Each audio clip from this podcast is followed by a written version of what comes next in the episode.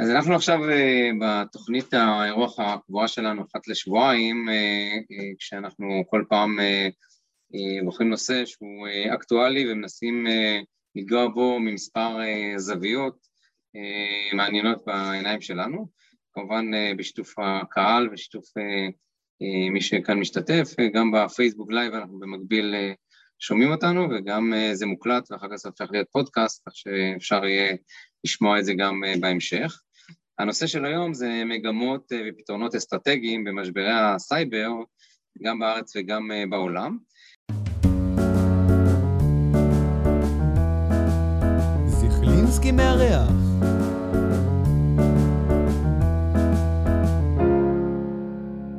כאשר משתתפים איתנו יגאל אונה, הוא מנהל תחום הסייבר במועדון המשקיעים של SRI וגם ראש מערך הסייבר הלאומי לשעבר. עורך הדין ורד זליכה, שהיא שותפה בראש תחום הסייבר ובינה מלאכותית במשרד עורכי הדין ליפה מאיר. חיים פינטו, שהוא סמנכ"ל טכנולוגיות בסיסקו ישראל, ועבר שימש כסמנכ"ל הטכנולוגיות של בנק הפועלים, הוא ממקימי האפליקציית הביט שידועה לכולנו. ויוני הרץ, מנכ"ל חברת הסייבר, סייטוויסט, שתשמעו את הפתרון של החברה, וזה יכול ממש לעשות שינוי מהותי בשוק הסייבר, וקראנו לו בשביל שייתן לנו קצת את הזווית שלו לתחום.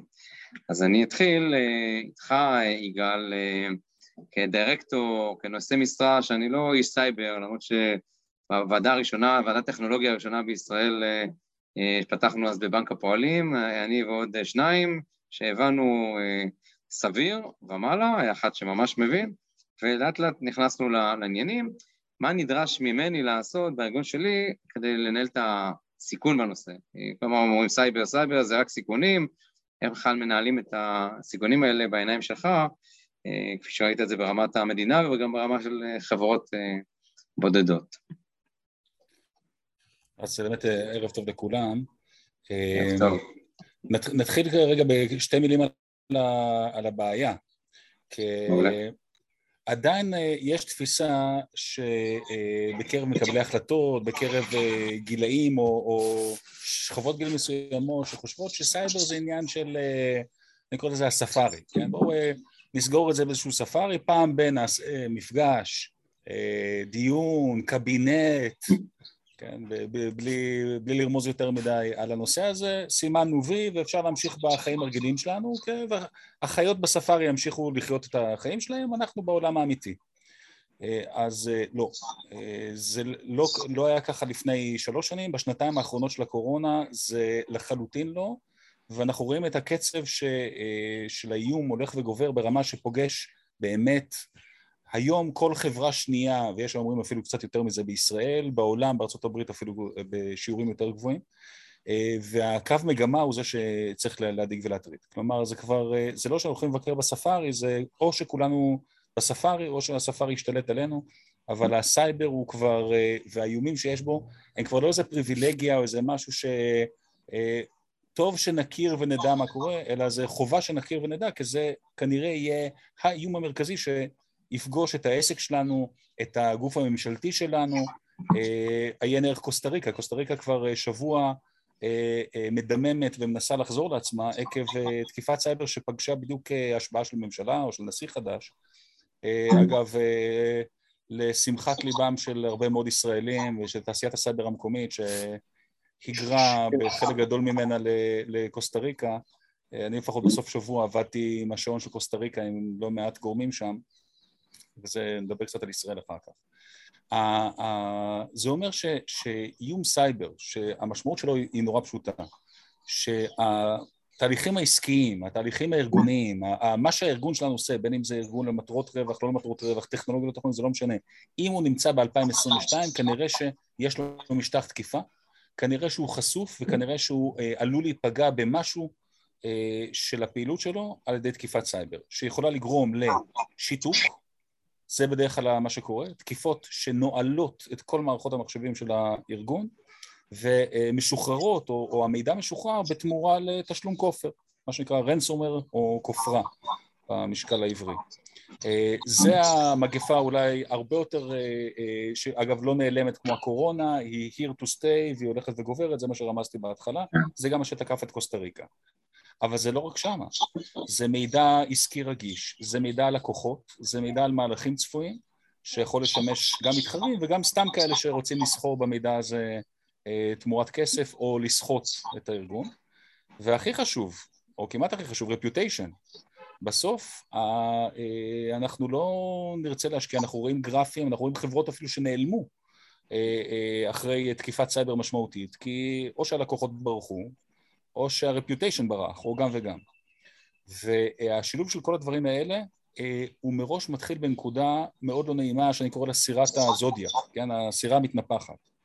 שאנחנו יכולים אה, אה, להחזיק יופי של סירה ולמלא אותה אוויר ולהרגיש נורא טוב, מספיק חור אחד קטן, ובסייבר זה בדרך כלל מה שקורה, שכדי שכל האוויר יברח. אני לא צריך שכל הספינה תשקע, אלא חור אחד ואז הכל בורח לנו. וזה הדוד והגוליית, או האסימטריה שאנחנו חווים בעולם הסייבר, שבו גם האקר קטן שיושב במרחק של עשרה אזורי זמן מאיתנו במלזיה, ומשועמם וקרה איזה משהו נגד ישראל, ובא לו גם לעשות קצת כסף וגם להתעלל ביהודים, יימח שמם, יכול להגיע מהמרתף או החושה או משהו מחובר שם, אבל אפילו צפון קוריאה מחוברת לאינטרנט בלי יכולת לנתק אותה, יכול להגיע ולפגוע ולהוריד את כל הארגון שלנו על הברכיים, תשאלו את סוני, במקרה של צפון קוריאה כבר לפני איזה שבע שנים, ותשאלו את כל החברות האחרות. ובעיה נוספת שצריך לזכור אותה, ואז ניגע לשאלה שלך ניר, זה אה, העובדה שאי אפשר לסמוך על המדינה, כן? שהמדינה תסתדר את זה, שהמשטרה תעשה את זה, שמערך הסייבר, אגב גם ורד היא יוצאת המערך, לא הזכרת אה, את מעמודי התווך כן, במערך הלאומי. כן, לכל אחד יש פה רקורד הודעה חדשה, קשה לשים את הכול. אבל יש כאלה של המערך. נכון, אה, אבל אנחנו סמכנו על המערך, אז אי אפשר להגיד אני סומך על המערך וברשותך וביחד עם ורד. זה בסדר גמור. אני תכף אגיד מה, או נתייחס גם מה יש לצפות מהממשלה, אבל מי שבא ואומר, רגע, מה, אם החמאס יורה עלינו טילים, אז המדינה צריכה לטפל בזה. אז קודם כל כבר ננקה את זה מהשולחן. אלה לא טילים שהחמאס יורה. רוב רובן המכריע של התקיפות הם ממניעים כלכליים, פליליים, בצע כסף, ואז תגידו, אוקיי, שהמשטרה תמנע את זה. אז קודם כל בואו שהמשטרה תטפל בסחיטה הפיזית באזורי הספר, כן, שזה כל מקום שהוא לא מרכז תל אביב היום, ובמשילות שיש שם. אבל גם המשטרה הכי טובה, אה, לא הישראלית לצערי, הם לא מצליחים להשתלט על הדבר הזה. למה? כי התוקפים בסייבר נדיר מאוד, כמעט אף פעם לא פועלים בתוך המדינה שבה הם מבצעים את הפשע. מהסיבות הברורות. בשונה מכל הפשיעה האחרת, הם יכולים לעשות את זה במרחק של אה, מדינה אה, ללא הסכם הסגרה אחד אה, מעבר. סיפור שאני אוהב לספר זה שהייתי בדובאי, קצת אחרי הסכמי אברהם, ומפכ"ל המשטרה אירח אותי, ואחרי שכל הג'חה והלמבורג'יני וכל הניידות המפונפנות שלהם, הוא הראה לי, שאלתי אותו, טוב, מה כבודו רוצה? הוא אמר, תשמע, תפסיקו להתעלל בנו. מה אנחנו ישראלים מתעלל... הראה נתונים, ומסתבר ש-30 ומשהו אחוז מהתקיפות סייבר הפליליות בדובאי מקורם בישראל ובישראלים. אצתי רצתי בראש להב 433, אמיתי וראי. והראיתי לו את הנתונים, גם הוא נדהם, והתחילו לבדוק, ואף אחד מאותם אה, עשרות רבות של עברייני, אה, לכאורה, עברייני סייבר, לא היה לו רישום פלילי במשטרה הישראלית.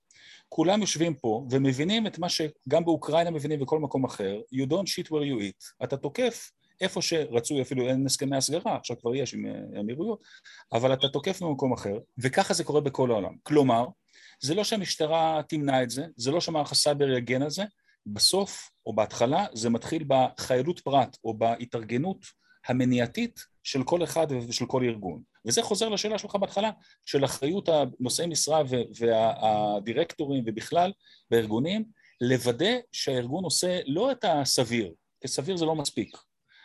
אתה רוצה להיות אה, אה, הפרי שתלוי טיפה גבוה יותר מכל הפירות האחרים. זה בצורה הכי בוטה והכי uh, צינית, אולי אם אפשר לתאר את הדבר הזה. כלומר, את הסטנדרטים שיש לכולם, ש... שאומרים כלאחר יד בסדר, אני עומד בסטנדרט, זה לא מספיק, כי התוקפים יודעים לעשות את זה. אם אתה מספיק איזה חצי נוטש מעל הסטנדרט ועושה משהו טיפה מעבר, רוב התקיפות לא יתקפו אותך, הם מחפשים יותר קל, יותר נוח. מגפה. אם אתה שם את המסכה וקצת נזהר, אתם זוכרים, היה פעם קורונה, אה, ועושה צעדי מניעה על זה, אתה לא תדבק. אם אתה לא עושה את זה, אתה תחטוף. וזה האנלוגיה אולי הכי טובה. התפקיד שלנו, של נושאי משרה, של דירקטורים, זה לוודא שיש סקר סיכונים עדכני, לא אחד של שלוש שנים, אבל, ועוד ניגעתי טיפה בהמלצות, ואני רוצה להשאיר זמן לכם, גיבוי. זה נורא לא סקסי, נורא לא ישראלי, אנחנו הרי שולחים מטוסים, מפציצים כורים בעיראק או כל מקום אחר, אנחנו התקפיים. לפעמים הצד המגננתי הנורא לא סקסי הזה של לבנות גיבוי ולנהל אותו נכון, ולנהל אותו נכון זה לא דבר טריוויאלי, זה לעשות אותו מופרד, מה שנקרא גיבוי קר, שלא יחטוף את אותו וירוס שחוטף, שחוטפות המערכות. תשאלו את הלל יפה, שחטפו וואחד תקיפה, אולי התקיפה הכי חמורה בתולדות מדינת ישראל, אגב, אגב מכנופיית פשע, הם, אה, היו עוד בתי חולים שחטפו באותה תקיפה, לא שמעתם על זה, כי הם עשו גיבוי נכון.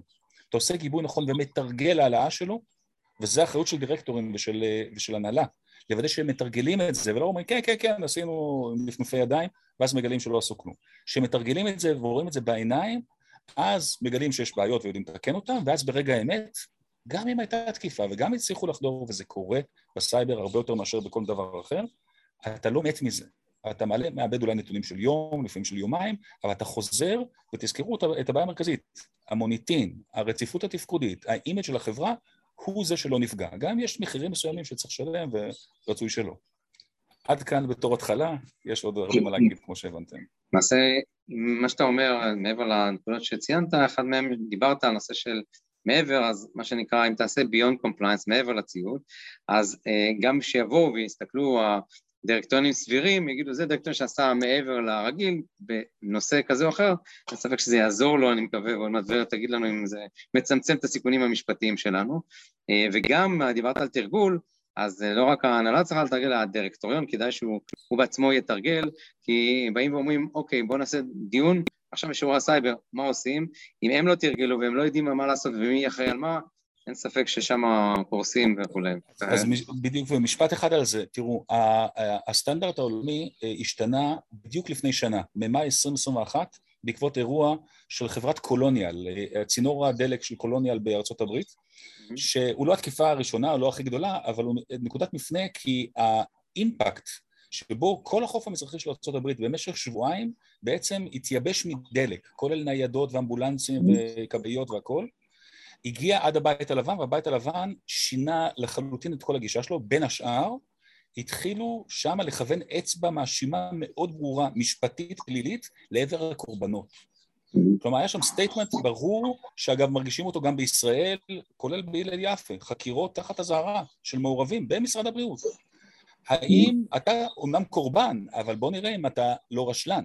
האם עשית את הפעולות הסבירות, אפרופו compliance, או מה זה ה compliance הזה, ופה אה, הרף כל הזמן עולה, ולכן צריך כל הזמן לרוץ קדימה כדי לא להיתפס כקורבן, אבל עם אה, כתב אישום. מקובל, תודה. אה, ורד, אם נלך לכיוון המשפטי, איך ארגונים בכלל יכולים להיערך לאירועי סייבר, אירועי סייבר שיהיו בעתיד, בהנחה שהם יגלו אותם בכלל, נדבר על הגילוי אחר כך עם יוני, אבל באופן שיצמצם את הסיכונים המשפטיים. אני רוצה לקבל את הכיסוי ההגנתי הטוב ביותר שאפשר, מה, מה את ממליצה לכולנו פה, לנוכחים? כן, אז תודה וערב טוב. אה, וככה, בהמשך ישיר לדברים ש... שיגאל אה, ציין, בעצם אה, עם העלאת משטח התקיפה בסייבר, אנחנו רואים גם עלייה במשטח התקיפה המשפטי של ארגונים בסייבר, ולמעשה בשנה האחרונה ניתן לזהות אה, ריבוי של אה, גם הליכים משפטיים וגם הליכים של הרגולטורים. יגאל הזכיר את אירוע Colonial Pipelines, בעקבות האירוע הזה הוגשו תביעות ייצוגיות גם על ידי תחנות דלק וגם על ידי צרכנים בארצות הברית, זאת אומרת יש ריבוי הליכים משפטיים על רקע האירוע הזה ועל רקע אירועים נוספים בארצות הברית, סולר ווינס, שגם היה אירוע מאוד משמעותי אה, בשרשרת אספקה של אה, אה, חברת תוכנה. בישראל, לפני מספר חודשים, פרסם הממונה על רשות שוק ההון החלטה לעניין שירביט והטיל עליה עיצום כספי. ראינו לאחרונה את דוח מבקר המדינה לעניין מגזר הבריאות, אפרופו אירוע הלל יפה, כך ש... אנחנו רואים שגם הזירה המשפטית וגם הזירה הרגולטורית וגם גופי הביקורת, הפעילות שלהם גואה ככל שאירועי הסייבר הולכים ומתגברים. חשוב להבין שמבחינת החשיפה המשפטית יש משמעות רבה לא רק להליכים משפטיים כמו תביעות ייצוגיות, אלא גם להליכי בדיקה שננקטים על ידי רגולטורים, שכמובן בתוצאות הבדיקה יוכלו עשויים טובים להשתמש בהם בהליכים אזרחיים, כמובן שלתוצאות בדיקה של רגולטורים יכולות להיות השלכה על מוניטין החברה ועל שווי החברה, כך שיש לעניין הזה משמעות רבה. מניתוח ככה של באמת ריבוי ההליכים וריבוי הדוחות, יש אולי ככה כמה, כמה טיפים או, או כמה דגשים שניתן לתת לארגונים ולנושאי משרה בארגונים מתוך הדברים שעולים. העניין הראשון הוא קודם כל להבין מה, מה הדין שחל על הארגון, איזה רגולציה חלה עליו, כמובן אם מדובר בארגון שמחזיק מאגרי מידע ושחלות עליו תקנות אבטחת מידע, חשוב לוודא ציות לתקנות, כמובן אם מדובר בארגון שחלה עליו רגולציה מגזרית כמו המגזר הפיננסי או מגזר הביטוח או מגזר הבריאות, אז, אז חשוב להבין את החובות שעולות מהרגולציה המגזרית של אותו ארגון ולוודא ציות כמובן לרגולציה. הנקודה השנייה היא ממשל תאגידי. מה שעולה בצורה מאוד ברורה גם מהחלטת הממונה על רשות שוק ההון וגם אגב החלטות של רגולטורים בארצות הברית כמו רגולטור ניירות ערך וגם מדוח הבדיקה של, סליחה, דוח הביקורת של מבקר המדינה, יש חשיבות רבה לחלוקת תחומי אחריות ברורה בארגון להבנה ולהצבעה על בעל תפקיד שיהיה אחראי על אבטחת המידע, לאחריות המנכ"ל בהקשרים הרלוונטיים, לבקרה ולפיקוח של הדירקטוריון בהקשרים הרלוונטיים.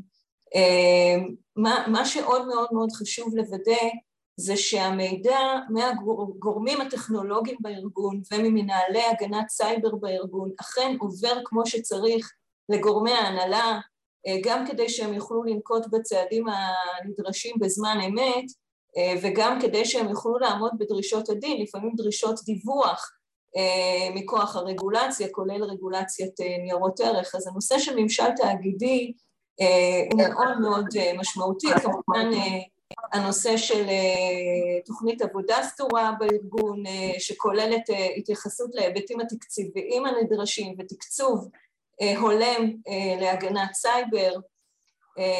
הנקודה הבאה היא מיפוי של ספקים רגישים ושל שותפים עסקיים, כמובן שגם מהם עלולות, עלולים לצמוח סיכונים שיש להיערך אליהם, סיכוני סייבר, וצריך לוודא בקרה נכונה על הספקים. אם, אם, אם נוכל, אני גם אגע בזה בהמשך. ועוד שתי נקודות חשובות שיגאל גם התייחס אליהן במישור הטכנולוגי. דוחות הביקורת, גם, גם ההחלטה של רשות שוק ההון וגם הדוח של מבקר המדינה, מתייחסים בעצם לתחזוקה של היגיינת סייבר הולמת על ידי הארגון, והארגון צריך לתת דעתו לעניין הזה, גם למשאבים הנדרשים וגם, וגם לזה שיהיו נהלים הולמים כדי להבטיח שאכן תוכנות מתעדכנות בזמן, חולשות נסגרות בזמן, ושאכן הארגון שומר על היגיינת סייבר מספקת. ונקודה נוספת בהקשר הזה היא ההיערכות לאירוע. היערכות מוקדמת בארגון לאירוע, עם נוהל אירוע, הזכרת את הנושא של תרגול דירקטוריון, תרגול הנהלה, כך שאם הארגון, ככל שהארגון ינהג בשגרה באמצעים שנועדו לצמצם את סיכוני הסייבר ולהיערך לסיכוני סייבר, כך הוא יכול לצמצם גם את רמת החשיפה המשפטית שלו.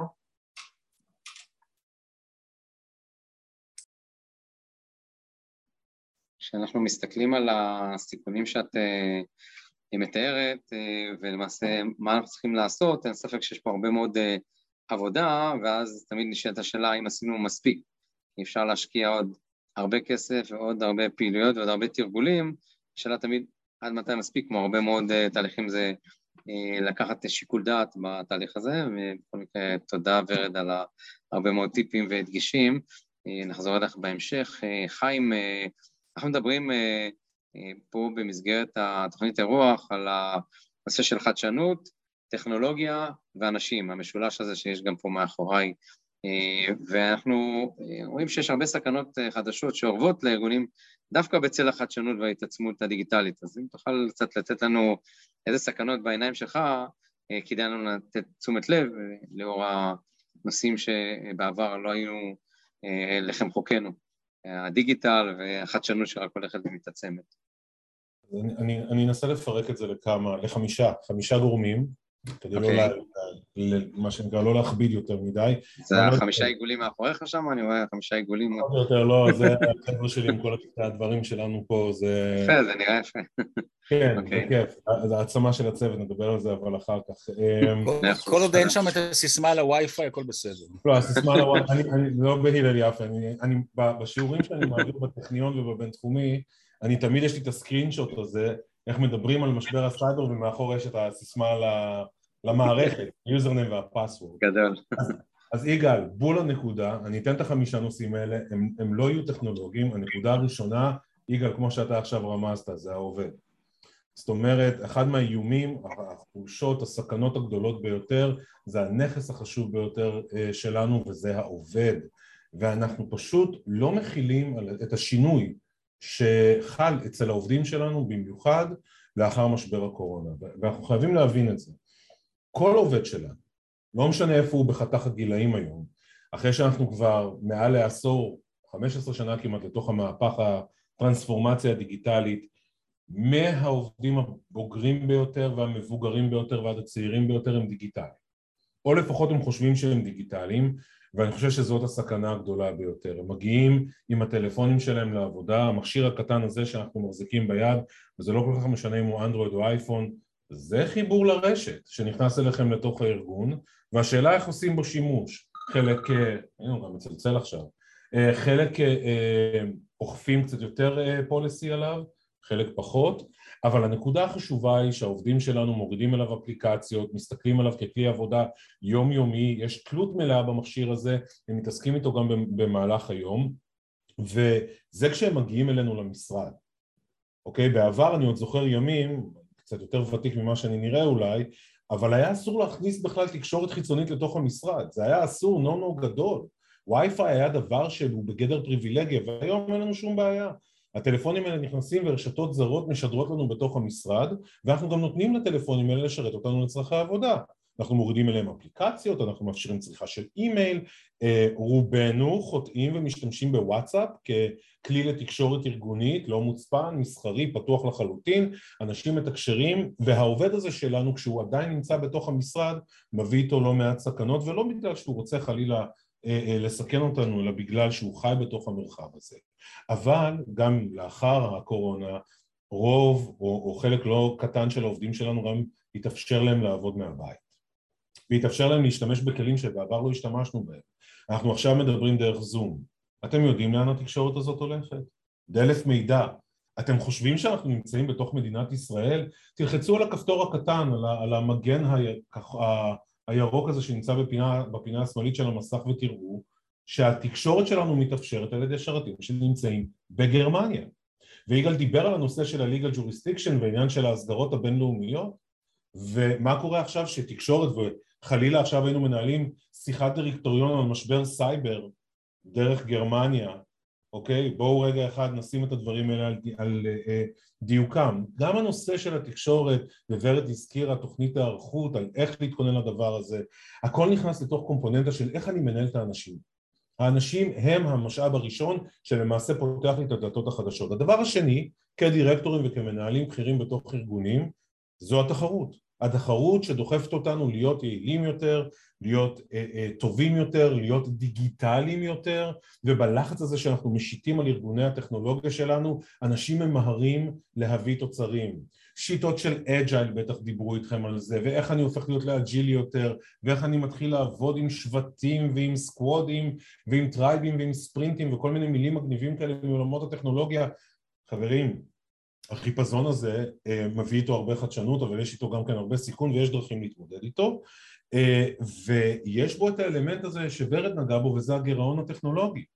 זאת אומרת, לא, לא חייבים לשדרג את הגרסה האחרונה, ורגע, זה כן בחוזה השירות או לא בחוזה השירות? האם נשקיע עכשיו באיזשהו מנוי שייקח ויבטיח לנו את הגרסאות העדכניות, או שאולי נוותר על זה? מה אנחנו חייבים לעשות? כן להחליף את השרתים, לא להחליף את השרתים, שאלות שהן תכלס נורא משעממות לחברי דירקטוריון שרוצים להנהיג את הביזנס, אבל שם בדיוק נופלים הנקודות האלה של לא שדרגתי, סדקתי ופתחתי איזושהי פרצה קטנה להתקפה. הגורם השלישי זה המרוץ לחדשנות, זאת אומרת אנחנו כל הזמן ובמיוחד ב startup nation, חברים תשימו לב, סטארט-אפים מציפים אותנו, זו החוזקה שלנו כמדינת ישראל ואתם רואים המון מוחות צעירים מביאים רעיונות מדהימים לארגונים לבוא ולהיות מתקדמים יותר וחדשניים יותר יש בדבר הזה סיכון, אנחנו צריכים לשבת ולהסתכל ולהבין איך הדבר הזה מתחבר אלינו לתוך התשתית מכיוון שהמורכבות הטכנולוגית, וזה הגורם הרביעי, המורכבות הטכנולוגית עולה. ככל שגורם נהיה מסובך יותר ככה קשה לנו יותר לנהל אותו ולשלוט על התהליכים שבו. תחשבו על המכוניות שלנו, תחשבו לרגע אחד על איך אנחנו התמודדנו עם מההיסטוריה שלי, הרכב הראשון שלי היה אוטו ביאנקי, הרבה אנשים פה לא זוכרים את הדבר הזה, אבל אני ידעתי להחליף לאוטו ביאנקי את מסנן השמן לבד. היום אני לא יודע להחליף את המנורת LED בסקודה שאני נוהג עליה. הכל מחובר למחשב. אני מגיע למוסך עוד לפני שהם פותחים את מכסה המנוע, הוא מתחבר עם המחשב ויודע הכל על האוטו שלי. זה הרבה יותר מורכב, אז על אחת כמה וכמה בתוך הארגון שלכם, איך האפליקציה עובדת, איך הטלפון עובד, איך הזום עובד, איך התקשורת שלי עובדת, איך השרתים שלי עובדים, איך ה data center שלי ואנחנו צריכים להסביר אחר כך איך להגן, איך לגבות ואיך לשחזר מגיבוי. חייבים לתת על זה את הדעת וחייבים לשבת ולהבין שבתוך המורכבות הזו אנחנו למעשה סודקים את מערך ההגנה והדבר האחרון הוא היתרון שהוא גם החיסרון וזה, ובמיוחד אמרתי אנחנו חיים ב startup nation אנחנו גם חיים ב cyber nation כדי להגן על הדבר המורכב הזה ואני עדיין לא הזכרתי את המילה ענן בתוך הסיפור הזה ואני יודע שאנחנו אולי נדבר על זה בהמשך אז אני אשמור את מה שיש לי להגיד על הנושא הזה לאחר כך. אבל בתוך העושר הטכנולוגי הזה שנותן לנו חיים כאלה מדהימים ודיגיטליים והיום אני יכול לצרוך טלוויזיה על גבי הטלפון שלי ואני מנהל את התורים שלי לרופא דרך אפליקציות וכולי וכולי מתחבא דבר אחד שמגיעים אליי, שוטפים אותי מכל ה ecosystem הישראלי, מאומת הסייבר יש לי אפליקציה שתגן על הכפתור הזה ויש לי שירות שיגן על היכולת הזו ואני יודע לעשות את הקומפוננטה הזו ופתאום, וזה מספר אמיתי, אנחנו מגלים שבתוך מארג הטכנולוגיה שלי כדי להגן על החדשנות הזו אני מתעסק עם כ-120 חברות מתוכם יש לי כ-20-30 חברות סייבר שכל אחת מהן עושה משהו אחד קטן ואני שואל את השאלה ומי מחבר אותם ביחד? זאת אומרת גם פה לכאורה העליתי את המורכבות של הפתרון, העליתי את המורכבות של ההגנה ויצרתי מורכבות חדשה שאני צריך לנהל שלא כולם נותנים עליה את הדעת. אז אני אקח אוויר, אני אתן נשימה, אני, אני אתן לדיון להמשיך ואולי נחזור אחר כך ונדבר על עוד כמה דברים. נתת פה נקודות מאוד חשובות ואין ספק שאנחנו רואים פה קו אה, גם מכולכם פה שצריכים להגן והגנה יכולה להיות גם בטכנולוגיה, גם בחדשנות וגם בסוגיות משפטיות כאלה אחרות ואני רוצה אה, לפנות אה, אליך יוני, קודם כל עד כמה בכלל הובלה של דירקטורים לחדשנות בהגנת סייבר זה הכרחי, הם צריכים לדעת חדשנות ובכלל להכיר את זה. ברקע אני יודע שאם מדברים על הגנות, אז uh, צריך לראות גם אולי אם אפשר לעצור את התוקפים.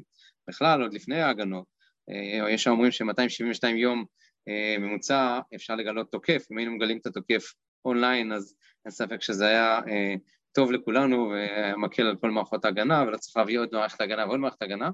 אני יודע שאצלכם uh, אתם uh, שמה בתהליכים האלה, אשמח שתיתן לנו, אם תרצה גם מילה על החברה, ובעיקר להתמקד מה בכלל, להביא דירקטורים לחדשנות, שהם לא מבינים סייבר ובקושי מתחילים בחדשנות, עד כמה זה הכרחי בעיניים שלך, יוני. אני חושב שגם יגאל, גם ורד וגם חיים עשו את העבודה עבורי. בסופו של יום, ואני מודה להם. יגאל דיבר על, על, על האתגר לייצר מערך, אם אני אקח חלק מדבריו כמובן, לייצר מערך אבטחה כזה שיהווה אתגר לתוקף. ורד דיברה שבסוף יהיו אנשים שיישאו באחריות של מי שלא יצליח לעצור וחיים דיבר על המורכבות, הוא התחיל בעובד ואחר כך הוא המשיך לתאר את השכבות טכנולוגיה הרבות לא רק של מערכות הטכנולוגיה של הארגון שבסך הכל רוצה למכור, רוצה, יש לו פעילות משלו אלא גם אותם שכבות הגנה, הוא דיבר על 30, 50, ראיתי כבר 70 כלים שארגון מחזיק אצלו כדי להגן על עצמו ובאיזשהו מקום זה מעלה שאלה. אם תעשו את הכל לפי הרגולציות ואם תעשו את כל מה שאתם יכולים, תוציאו מיליונים על הגנה האם בתוך המורכבות שחיים תיאר תהיו מסוגלים להבטיח הצלחה ושרידות של הארגון שלכם? והתשובה ניתנת בדוגמאות. התשובה ניתנת בדוגמאות. FireEye, החברה אחת הגדולות בעולם בהגנת סייבר מהמתוחכמות, אלו שמגינה על ענקים, נפרצה ולא הייתה מגלה את הפריצה אם היא לא הייתה מוצאת את כלי התקיפה שלה בדארקנט. אחרת היא לא הייתה יודעת שהיא כבר מאות ימים למעשה חדורה. אגב, הוזכר על ידי מי? על ידי סרט פארטי שקוראים לו סולרוס. ששם היו 18 אלף לקוחות שהיה להם בשפה שלנו, חלק, אני רואה שיש פה אנשים שיצאו מכל מיני מקומות אה, מוכרים לי, אז uh, בשפה שלנו היה להם דלת אחורית בתוך הארגון. המשמעות של דלת אחורית זאת אומרת שהתוקף יכל לעשות כל מה שהוא רוצה בארגון הזה. וזה שהוא לא עשה או כן עשה, אני מניח שחלק מה-18 אלף uh, uh, uh, חברות האלו, אחרי שהם השקיעו מיליונים בשביל לנקות תוקף שאולי היה שם, לא יודעים בכלל אם הוא תקף או לא תקף. כי את האמת אה, ניתנת להמר, המורכבות היא כזו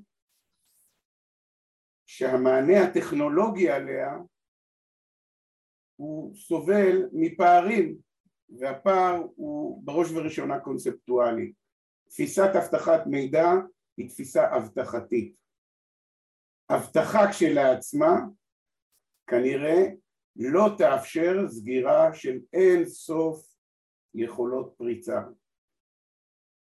ואם אני רוצה לתאר בכמה מילים את ההבדל ולא להיות יותר מדי טכנולוגי אבל בטח חיים ויגאל ואולי טכנולוגים נוספים יתחברו אליי שמכירים תקיפות יודעים שהיום ברוב התקיפות שגורמות את הנזק המשמעותי לחברות תקיפות שבהם התוקפים משתמשים באפשרויות ביכולות שתכף אני אגע בהן שכלי הטכנולוגיה הנוכחיים של כלי ההגנה הנוכחיים, הטכנולוגיות שלהם, אינה יכולה להתמודד איתם.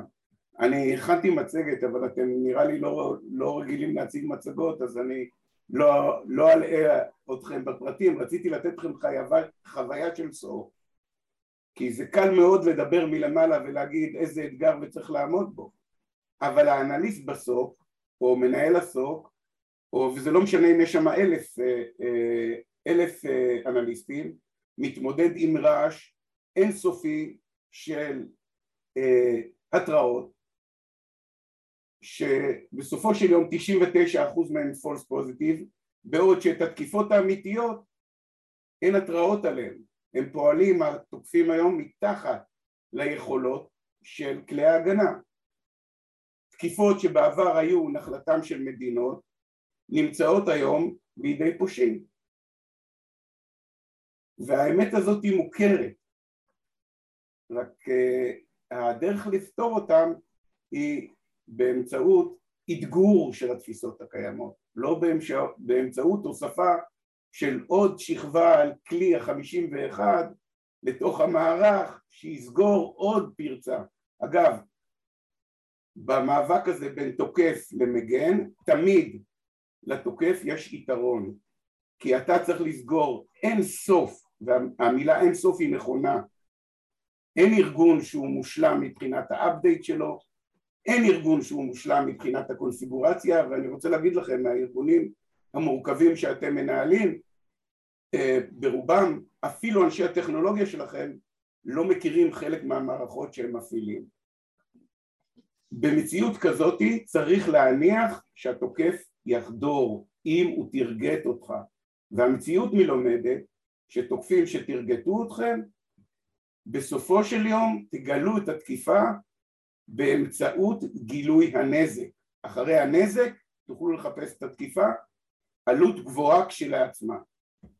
הדרך להתמודד עם אה, מציאות מהסוג הזו היא לא בטכנולוגיות הקיימות שהן ממוקדות, אני לא אלאה אתכם אלא אם כן תשאלו שאלות, ממוקדות Indicator of Compromise, דהיינו מזהות אזור לוקאלי, מקומי, ודרכו מנסות להגיע אולי לזהות את הפריצה הם לא באמצעות כלי אבנורמל שאתם מחזיקים במכביר, מפני שהתוקף פועל בצורה נורמלית לחלוטין. הוא עושה, התוקף המתוחכם שמטרגט אותך, הוא עושה שימוש בכלים לגיטימית של מערכות ההפעלה שלך, הוא פועל תחת חשיבה ותכנון אחרי איסוף מל"מ מאוד מאוד גדול שלך, ועכשיו אני מספר לכם את הסיפור שיודעי דבר מכירים אבל לא מדגישים. ואם במקרה הוא עשה טעות ונתפס במערכות שלך, זה יתרון שלו ולא שלך, מפני שהוא הולך למעבדה ומהר מאוד מזהה איזה כלי הגנה יש לך ומה הוא צריך לעשות כדי לעקוף אותך. במאבק הזה, אם נמשיך לפעול בצורה שאנחנו פועלים, כנראה שהמציאות שאנחנו מתמודדים איתה, למרות הרגולציות, למרות שיפור בעוד ועוד כלי הגנה שאתה תוסיף למערך המעגלים, מעגלי האבטחה שאתה מוסיף לארגון שלך, אנחנו נראה את אותן תוצאות ואפילו בעוצמה גדולה יותר. כי יש גבול מסוים למה שארגון יכול להשקיע כשהוא בא בסך הכל להגן על הפעילות העסקית שלו. זה לא הפעילות העסקית שלו להגן על עצמו. ולכן צריכה להיות גישה אחרת, טכנולוגיה אחרת, כדי לתת לארגונים שלכם את היכולת, אבל לצורך כך צריך עידוד של חדשנות שחיים נגע בה אה, בסופו של יום בתוך הארגונים, כי רק כך אפשר להתמודד באמת עם האתגר. אני כמובן אשמח להרחיב אם יהיה זמן. כן, למעשה אתה נותן לנו קצת זווית אחרת, אנחנו דיברנו כל הזמן איך להביא הגנה על הגנה על הגנה, ומעבר להגנה beyond compliance, כדי שכל הדברים האלה בסוף גם יכסתחו אותנו ונרגיש נוח גם יחסית. בא מהצד השני, בואו נדבר על הצד של התוקף, בואו נראה אם יש כלים לזהות תוקף ולא רק אה, הגנה, וזה איזשהו מסלול קצת אה, שונה, שאין ספק שזה חדשנות אה, בתהליך ובחשיבה, ואם יהיה זמן באמת להרחיב קצת יותר, כבר חברים רשמו פה שרוצים את המצגת שדיברת עליה, אז למחשבה אם אפשר להעביר את המצגת. האמת היא שאם אפשר שנייה, האמת היא שיוני די דיכא אותי עכשיו. מפני שאתה מה, חשבת שיש הגנה מלאה? לא, כדירקטור שאתה לא מומחה בסייבר, אתה אומר, אוקיי, אנחנו עושים את כל מה שהיועצים אומרים, וכל מה שזה, ועכשיו הוא אומר, לא רק שאנחנו עושים, אנחנו עושים, אנחנו מקלים על התוקף, כי אם נתפוס אותו, הוא יודע איך לעבוד. זאת אומרת, אין משהו, מה אנחנו אמורים לעשות?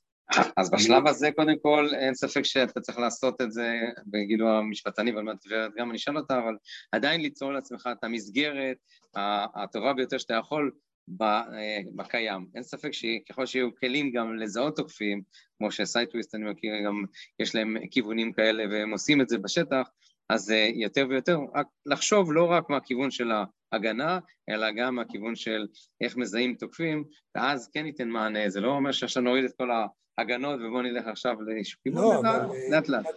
אבל מצד שני, כשאתה אומר לי להתייעץ עם משפטנים, וסליחה מכל המשפטנים, אתה אומר לי, שמע, תעשה כסת"ח. לא, אני רוצה להגן על החברה, לא רוצה... אתה צודק, אתה צודק. ניר, אני אני יכול... רוצה לקדם את ה... אני כן, יכול. להגיב לדברים של אקי, או שזה אחר כך? משפט קצר, ואז אני רוצה עוד כמה משפטים של כל אחד מכם גם. אז כן, משפט קצר, תגיד.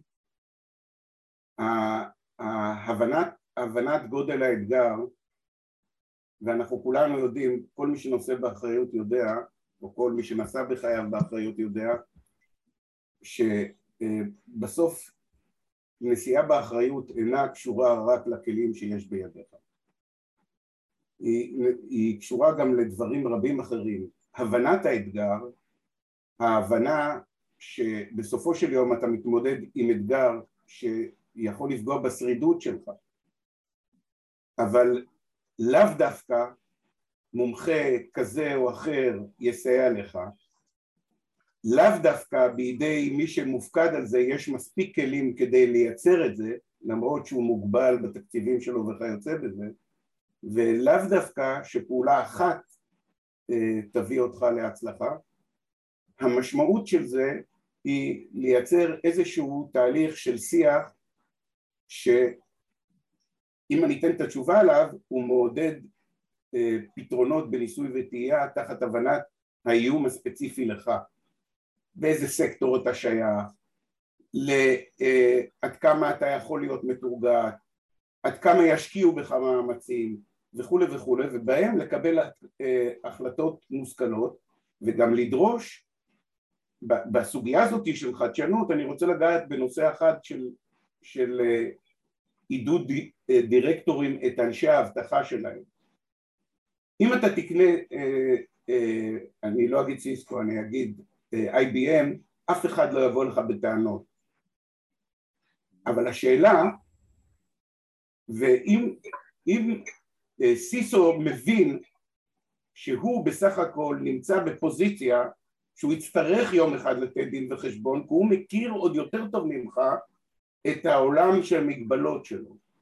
אם אתה לא תעודד אותו לחפש פתרונות שמתאימים לאו דווקא אצל הענקים, לאו דווקא בבסט פרקטיס שכל כך אוהבים לספר לסיסואים, אלא באמת להתמודד עם האיום, בסופו של יום הוא לא ייקח סיכונים כדי לעשות את זה. וזה אחד הדברים החשובים שאני חושב שדירקטור יכול להשפיע על המציאות של הארגון שלו.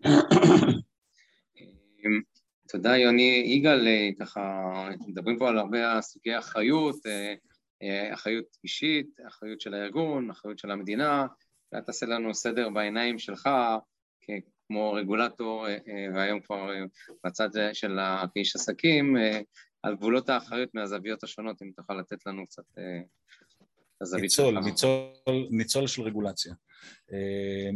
תראו, הרגולציה בסייבר, אני מרשה לעצמי להגיד את זה, לא תשיג בחיים את הקצב של הטכנולוגיה. כלומר, לא החקיקה, לא רגולציה ולא שום דבר אחר. תמיד האנושות, אותה אנושות שמייצרת את הטכנולוגיה שאנחנו משתמשים בה, לא עומדת בקצב של עצמה מבחינת יצירת הפתרונות של ההתנהגות החברתית, שזה חוק, משפט, רגולציה וכדומה. ולכן מצד אחד זה אומר שאין איזה compliance אחד שצריך להיתלות בו, בטח לא כיסוי תחת, אם מישהו הבין פה שצריך לעשות את המינימום כדי לכסת"ח, זה לא ההמלצה המקצועית הנכונה, ואם מישהו ממליץ לכם על הדבר הזה, תחליפו אותו ומהר, כי טוב לא יצא לכם ממנו. מה שזה אומר, זה אומר שחלק ממחזור הדם, לא רוצה להגיד DNA, אבל מחזור הדם, מה, מהאיברים החיוניים של כל ארגון, צריך להיות גם הנושא של הגנת הסייבר. ויוני אמר בצדק, אבטחת, מי שמדבר איתכם על אבטחת מידע, תעצרו רגע ותנסו לברר האם הוא מנסה לתרגם את זה כי הוא חושב שאתם לא מבינים את ההבדל, או שהוא לא מבין את ההבדל. אבטחת מידע, אתה אה, מסתכל רק על הנכסים שלך, אה, את זה דוגמת השומר בקניון, כן? שומר בקניון עומד בכניסה לקניון ושואל כל אחד אם אה, יש לו נשק ופותח את התיק ומקווים אה, שהוא יתפוס את הפצצה וגם אם תתפוצץ שם אז יגרם נזק. המגן הסייבר אה, בא בגישה אחרת שבה הוא אומר אני מבין שהתקיפה לא מתחילה בכניסה לקניון היא שלושה רחובות ליד ובכלל באיסוף של מודיעין מקדים לקראת התקיפה על הקניון שאני שומר עליו. ושם אני צריך להיות, ושם אני צריך לחשוב, וגם מה קורה בתוך הקניון אם כבר מישהו פרץ פנימה, איך אני מצמצם את הנזק. זה אולי בהכי, באנלוגיה אה, גסה, מה ההבדל בין אבטחת מידע להגנת סייבר. ולכן אתם צריכים קודם כל ל state of mind של הגנת סייבר. תגידו, מה, אבל אנחנו זה, שירתנו זה, למדנו ראיית חשבון, שירת... מה אנחנו מבינים עכשיו בלוחמה? כל מי שבטח בארגון עסקי תחרותי או משהו כזה מבין בתחרות. אז זה סוג אחר של תחרות, אבל צריך אנשים שמדברים את השפה של התחרות הזו. בתחרות הזו, כאמור, היתרון הגדול הוא שמספיק שאתה רץ טיפה יותר מהר, כמשל האריה בסוואנה ושני המסכנים ש... שהוא זיהה אותם כארוחת הבוקר שלו, זה, זה, הוא ישיג אותם, אבל אחד עם נעלי התעמלות ירוץ יותר מהר מהשני, ואז הוא ישיג רק אחד מהם. את זה שרץ יותר לאט. אתם רוצים להיות עם נעלי ההתאמנות. יחסי בחיים. כן. בדיוק, ולכן אה, ככה ברמת הזה, זה ככה ברמת הטיפים הכי בסיסיים, סקר סיכונים באופן קבוע, להבין ולשאול, ושוב, לא לפחד ולא להתבייש לשאול שאלות של רגע, בוא תסביר לי את כל המילים שאמרת, כי לאנשי הגנת סייבר הרבה פעמים יש נטייה להשתמש בכל מיני שלוש אותיות באנגלית וכל מיני דברים שחלקם ממציאים וחלקם זה וחלקם גם נכונים. לא, לא, תעצרו, תשאלו, תבינו. בסוף זה נורא אינטואיטיבי, זה לא טכנולוגיות נורא מורכבות, זה תקשורת, המידע, אתם מכירים את הפרוססים אצלכם בארגון, מידע עובר, מידע מגיע, מקבל אה, אה, אה, ערך, מעשירים אותו, מוציאים אותו. אין פה זה, ולכן כשמסבירים לאט מבינים מהר. שתיים, דיברנו על גיבוי. שלוש, אה, לצערי אין היום פתרון הגנה אחד שטוב להכל. ולכן אתם צריכים אה, אה, בסקר סיכונים להבין מה הנכסים. אגב, זה אחד האתגרים הכי קשים בכל ארגון. כולנו חושבים שאנחנו מבינים את הארגון שלנו בעולם הדאטה ובעולם הנוכחי, אנחנו מבינים אותו קצת פחות ממה שאנחנו חושבים. סקר סיכונים, אגב, טוב, עוזר להבין יותר טוב מה הארגון, מה חשוב לו, מה פחות חשוב לו. אי אפשר להגן על הכל באותה צורה, גם לא צריך. צריך להגן על משהו, ה-business continuity, הדברים, ה-ground jewel של הארגון, לא לחשוש גם לעשות pen uh, testing ובדיקות חדירות חיצוניות לדברים האלה, יש חברות... היתרון הגדול, וזה אני אומר כל פעם בכל הזה, באמת אנחנו במקום הכי טוב בעולם מבחינה מקצועית להגנת סייבר. כלומר, לא צריך לנדוד לחברות זרות או לגופים זרים, כל הכי טובים בעולם אמיתי לגמרי, בדוק, נמצאים פה בקידומת 972. אם הם לא בקוסטה ריקה בדיוק עכשיו עוזרים להם, אבל הם יחזרו. ולכן, אה, אה, לא לפחד לעשות איחורים. אגב, השוק הישראלי, אני אומר לכם בכנות, ידוע כשוק אה, אה, אכזרי, קשוח, משלם מעט, לכן כל התעשיות הסייבר מוכרות בחוץ. אה, אה, אבל הן נמצאות פה והן זמינות פה וניתן לקחת אותן, ולמצוא את השילוב שידע לעשות את זה, אבל אתם צריכים גם מישהו אצלכם בארגון. ופה אין פתרון בית ספר, יש CISO ים, יש מקומות שלוקחים CISO as a service חיצוני, אתם צריכים אבל לשים את זה לדיון מעמיק, ולהבין אם ייעוץ מקצועי חיצוני אם צריך, מה הפתרון הכי נכון לארגון בסדר גודל וב business שלכם. רמז, אם אתם ב business של דאטה בלבד, אתם צריכים full, full CISO חזק ויחידה גדולה ואצלכם בתוך הארגון. אתם צריכים SOC, מרכז אה, אה, הגנה, הוא יכול להיות אצלכם, הוא יכול להיות אה, שירות חיצוני. אבל אתם צריכים ניטור קבוע, פנימי וחיצוני, על הדברים המרכזיים כדי לזהות, וזה היתרון הגדול, אפשר לזהות את הסימנים הראשונים של תקיפה משמעותית מבעוד מועד. אם פועלים נכון, ניתן למנוע את ההידרדרות של הדבר הזה, את, ה, את, ה, את האירוע מלהפוך לזה. זאת אומרת, תקיפות כולם חווים. האם אתה אה, מנוטרל מזה או מת מזה? אם אתה פועל נכון, ממש לא. ולכן, לא צריך להתרגש מזה. יש לזה הוצאות. אגב, כלל אצבע, בערך 8% מתקציב ה-IT. לרוב הארגונים זה איזשהו כלל אצבע מקובל. 8% מתקציב ה-IT השנתי להשקיע להגנת סייבר.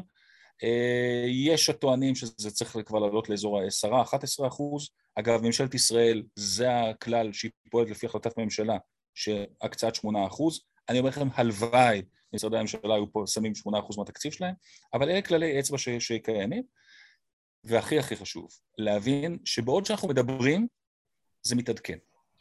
כלומר, מה שהיה נכון ל-Q1 לא יהיה נכון ל-Q3 בהגדרה.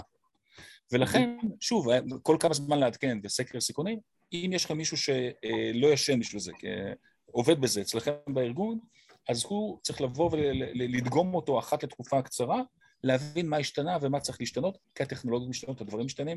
זה התחום, 33 שנה אני בביזנס הזה, הילדים שלי כל פעם שיורדים עליי אומרים, אה, אבא, אתה עושה אותו דבר 33 שנה. אין יום אחד שנראה כמו היום הקודם, כולל עכשיו במגזר הפרטי באזרחות. קוסטה ריקה זה תקיפה מסוג אחר. כל הזמן השילובים של טכנולוגיות חדשות ואנשים עם כוונות לא טובות שמייצרים דברים חדשים ויצירתיות רבה מאוד, לכן צריך כל הזמן לעבוד בזה ולא לשקוט על שמרים אפילו לא לשנייה אחת, אחרת פשוט מתפוגגים. כן, זה צריך... פה, אה, אחרי שאת שומעת את זה, ורד, את כל מה שאומרים פה, אז אה, איזה כלים משפטיים, אה, תני לנו בקצרה, זה משפט אחד או שניים על כלים משפטיים שקיימים בכלל במגזר העסקי, להתמודד עם כל האיומים האלה בפעילות העסקית השוטפת, ביום-יום, בעיניים שלך. כן, אולי רק משפט אחד, הדיון הקודם. אני חושבת שחשוב להבין שנקיטת האמצעים בשגרה שדיברנו עליהם כאן בהרחבה, אה, בדיקת הרגולציה, ציות הרגולציה, ממשל תאגידי, בקרות של העברת מידע בין הגורמים הטכנולוגיים לגורמי הנהלה, אה, מיפוי הספקים, הסכמים עם ספקים, חשוב להבין שבסוף אה, יש כאן שורה של צעדים שארגון יכול לנקוט. ההנחה היא שנקיטת הצעדים האלה עשויה לצמצם אה, בסופו של דבר את קלות התקיפה של הארגון ואת אה, משטח התקיפה, אבל גם אם לא, כמו שהוזכר כאן, כי אין, אין ודאות של מאה אחוז אה, אף פעם, כשהתייחסתי קודם לנושא החשיפה המשפטית, אם מסתכלים על הדוח של הממונה על רשות שוק ההון, על ההחלטה שלו בעניין שירביט, שירביט נבדקה על ההתנהלות שלה קודם לתקיפה.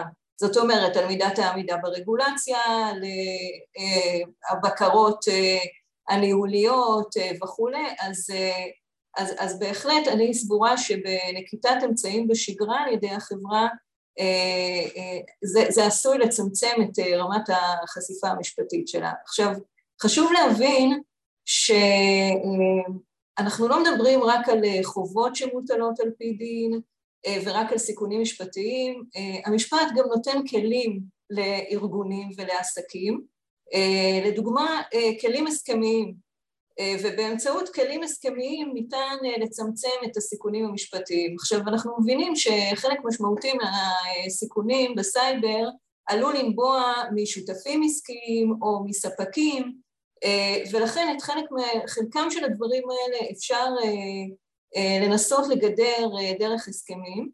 אה, במה שנוגע לשרשרת אספקה, אנחנו מכירים שמדובר באיום משמעותי בסייבר, איומי הסייבר משרשרת האספקה של הארגון, ראינו לפני כחצי שנה את אירוע CyberServe שבו נתקפה חברה לאירוח אתרים והושפעו הרבה מאוד לקוחות מכל המשק שמידע אישי של לקוחות שלהם הוחזק על, על, יד, על ידי אותה חברה, כך שהנושא של שרשרת אספקה הוא אה, נושא מאוד משמעותי אה, גם לפתחו של הדירקטוריון, ובהקשר הזה ניתן לגדר את הסיכונים המשפטיים דרך הסכמים עם ספקים. אה, צריך להגיד שבהקשרים מסוימים יש אפילו דרישות רגולטוריות לגבי הסדרה כזו עם, עם ספקים, גם מכוח אה, תקנות הגנת הפרטיות אבטחת מידע, כשמדובר בספק שיש לו גישה למאגר מידע או בהקשרים אה, דומים, אה, וגם מכוח הרגולציה המגזרית. ומה שניתן בעצם להסדיר באותם הסכמים זה גם בעצם מחויבויות של הספק להיגיינת הסייבר של הספק בשגרה, ואני יכולה להעיד כאן מהתנהלות ומשיח שאנחנו מלווים מעת לעת אה, במשאים ומתנים מול ספקים, שלא אחת השיח הזה אה, מעורר מודעות ורואים שהוא, אה, אני, אני סבורה שככל שהשיח הזה יגבר של הסדרה מול ספקים, הוא גם יכול להעלות את רמת הגנת הסייבר במשק, אני רואה שאלות של ספקים לגבי, לדוגמה, תקנים של פיתוח מאובטח, איפה נמצא מידע על גילוי חולשות בזמן אמת וכולי. אז בהחלט השיח הזה, ההסכמי, גם מעלה את רמת ההגנה של הספקים ויכול לתרום למסגור, לצמצום הסיכון מהספקים. והאלמנט השני שחשוב להסביר אותו הוא איך מתנהלים באירוע, מה, מה היינו רוצים שהספק ידווח, באילו מקרים הספק נדרש לדווח, האם רק על מידע שנוגע לחברה שאיתה הספק מתקשר, או גם על אירועים אחרים שמתרחשים אצל הספק, סוגיית הדיווח לרגולטורים בזמן אירוע, כך שיש שורה של נושאים שניתן להסדיר מול ספקים ולצמצם בהיבט הזה, לנסות לצמצם ככל הניתן את הסיכון משרשרת אספקה. סוג אחר של שותפויות עסקיות או של סיכונים עסקיים הם כמובן בהשקעה בחברות או ברכישה ובמיזוג של חברות וגם בהקשר הזה אני חושבת שיש יותר ויותר מודעות לנושא של בדיקות נאותות בתהליכי רכישה והשקעה ביחס להיגיינת הסייבר בארגון שאותו רוכשים. בהחלט ניתן לשאול את השאלות מראש גם לגבי עמידה וציות של הארגון שאותו רוכשים ברגולציה וגם שאלות אחרות לגבי עמידה שלו בסטנדרטים מקובלים להגנת סייבר ואת כל העניינים האלה גם כן להסדיר בהסכמים מולו ובהצהרות ומחויבויות מולו כך שגם את הוקטור הזה, גם בוקטור הזה ניתן לצמצם את הסיכון המשפטי. לקראת סיום והייתי שמח חיים אולי משפט כל הסיכונים שאנחנו מתארים, נושא של הענן עוד השאלה אם הוא הזדמנות או סיכון, מה שנקרא לצאת או לא לצאת לענן, זאת השאלה. אני, אני, אני אענה על, על משהו קרוב לזה, אנחנו נצטרך okay. אוקיי. לדבר על הענן בהזדמנות אחרת, מה שנקרא יותר לפרטים. כן, אנחנו לקראת סיום הזה, כן. כן, הזדמנות לכל, כאילו, ללא ספק הזדמנות, אבל צריך לדעת אה, איך לגשת לדבר הזה. אני רוצה רגע אחד, נורא, אקי נורא הדאיג אותי, אה, כי, כי הוא שמע את כל מה שאנחנו אומרים ו, וזה קצת הבהיל, ובצדק. אז ככה, בצדק אז אתה מלחיץ עודף. לא, לא, לא, אבל, אבל יש דרכים להתמודד עם זה, תראו. אוקיי. Okay. העולם הזה הוא עולם סופר אה, אה, אה, אקטיבי. יגאל אמר, מה שנכון ל-Q1 לא נכון ל-Q3. אה, הדרך הנכונה להתמודד עם, אה, עם האתגרים האלה, אני קורא לזה הדור החמישי של תקיפות הסייבר, או אפילו הדור השישי, אה, עם התקפות, מה שנקרא בשפה נורא גבוהה, פולימורפיות, אלה התקפות שיודעות לכתוב את עצמן תוך כדי ביצוע, לשנות את עצמן, ולכן לא מגלים אותן. אז מה עושים? משתמשים באותה טכנולוגיה רק בצורה גלובלית. היום אה, אני יודע להגיד אה, שלפחות אצלנו יש לנו את אה, ארגון ה-Threat Intelligence, אבל יש כמה כאלה בעולם, כן?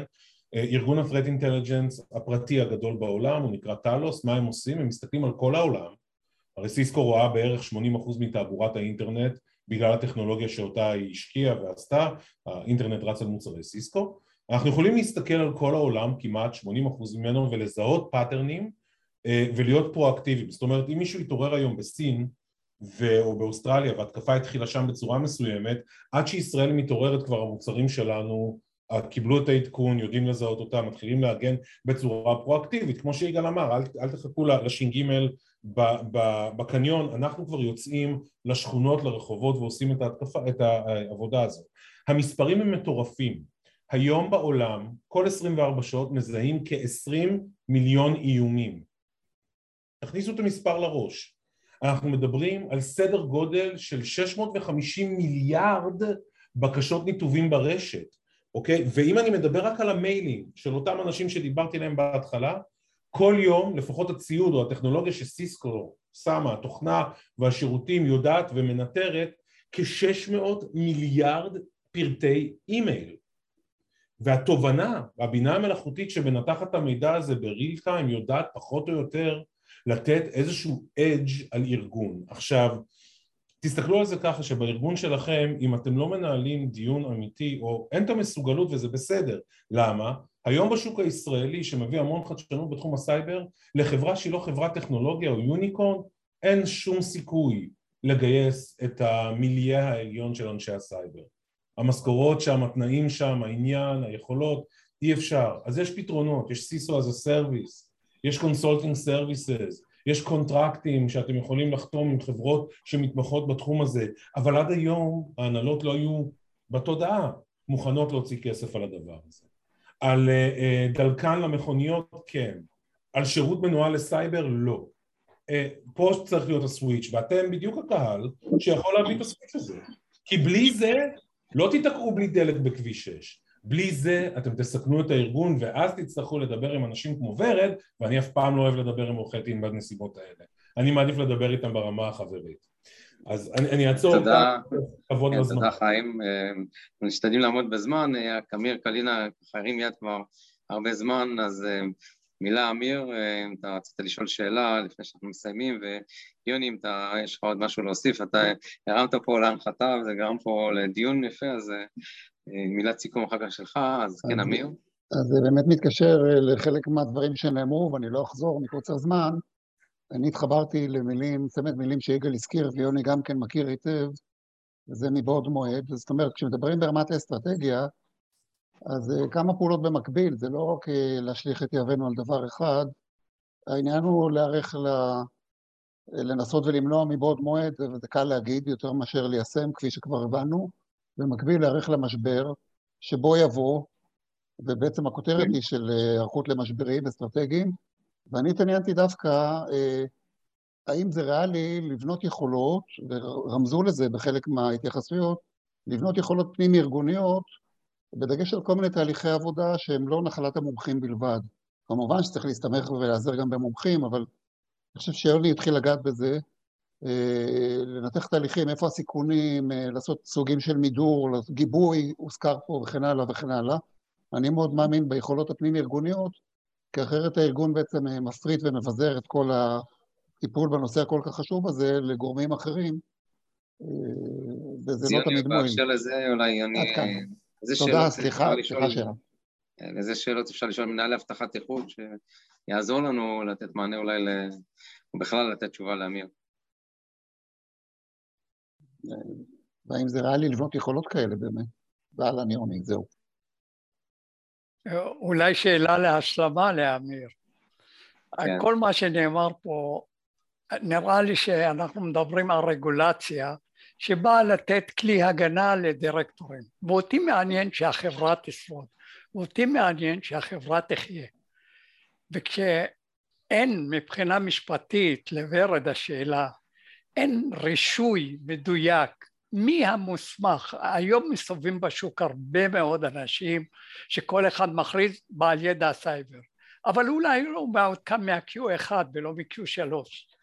לכן, האם יש אפשרות שיהיה רישוי למאן דהוא כתעודה שהוא מוסמך וההערות שלו וההצהרות שלו הם יחייבו את החברה כי אף חברה ואף דירקטוריון לא יכול להקיף את כל הבעיה. ונשכח מזה שבכלל מה שאמרו, ו... שיהיה התקפה, שאפשר למצוא את התוקף. כל עוד שלא תהיה במה בינלאומית ושיתוף בינלאומי, חבל על הזמן, לא נמצא את התוקפים. ראה מקרה היום של פינלנד, שהצהירה שהדבר הראשון שהיא מפחדת מרוסיה זה התקפת סייבר עליה, אז תמצאו את הרוסיה. שנייה רגע, נכנסת לשאלה של אמיר, ו... כן. ויוני רצה אולי לומר משהו לגבי... בכולם.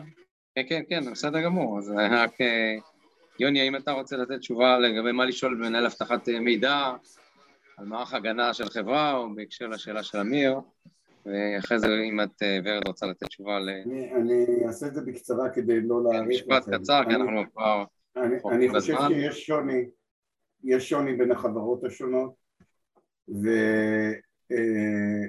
ושאלות אה, כלליות אה, לסיסו, או למי שאחראי על אותו תחום אצלך, לא משנה, שאלות לגבי התרחישים האיומים המשמעות שלהם לחברה, הדברים הבסיסיים ביותר יאפשרו לך להבין את הפער.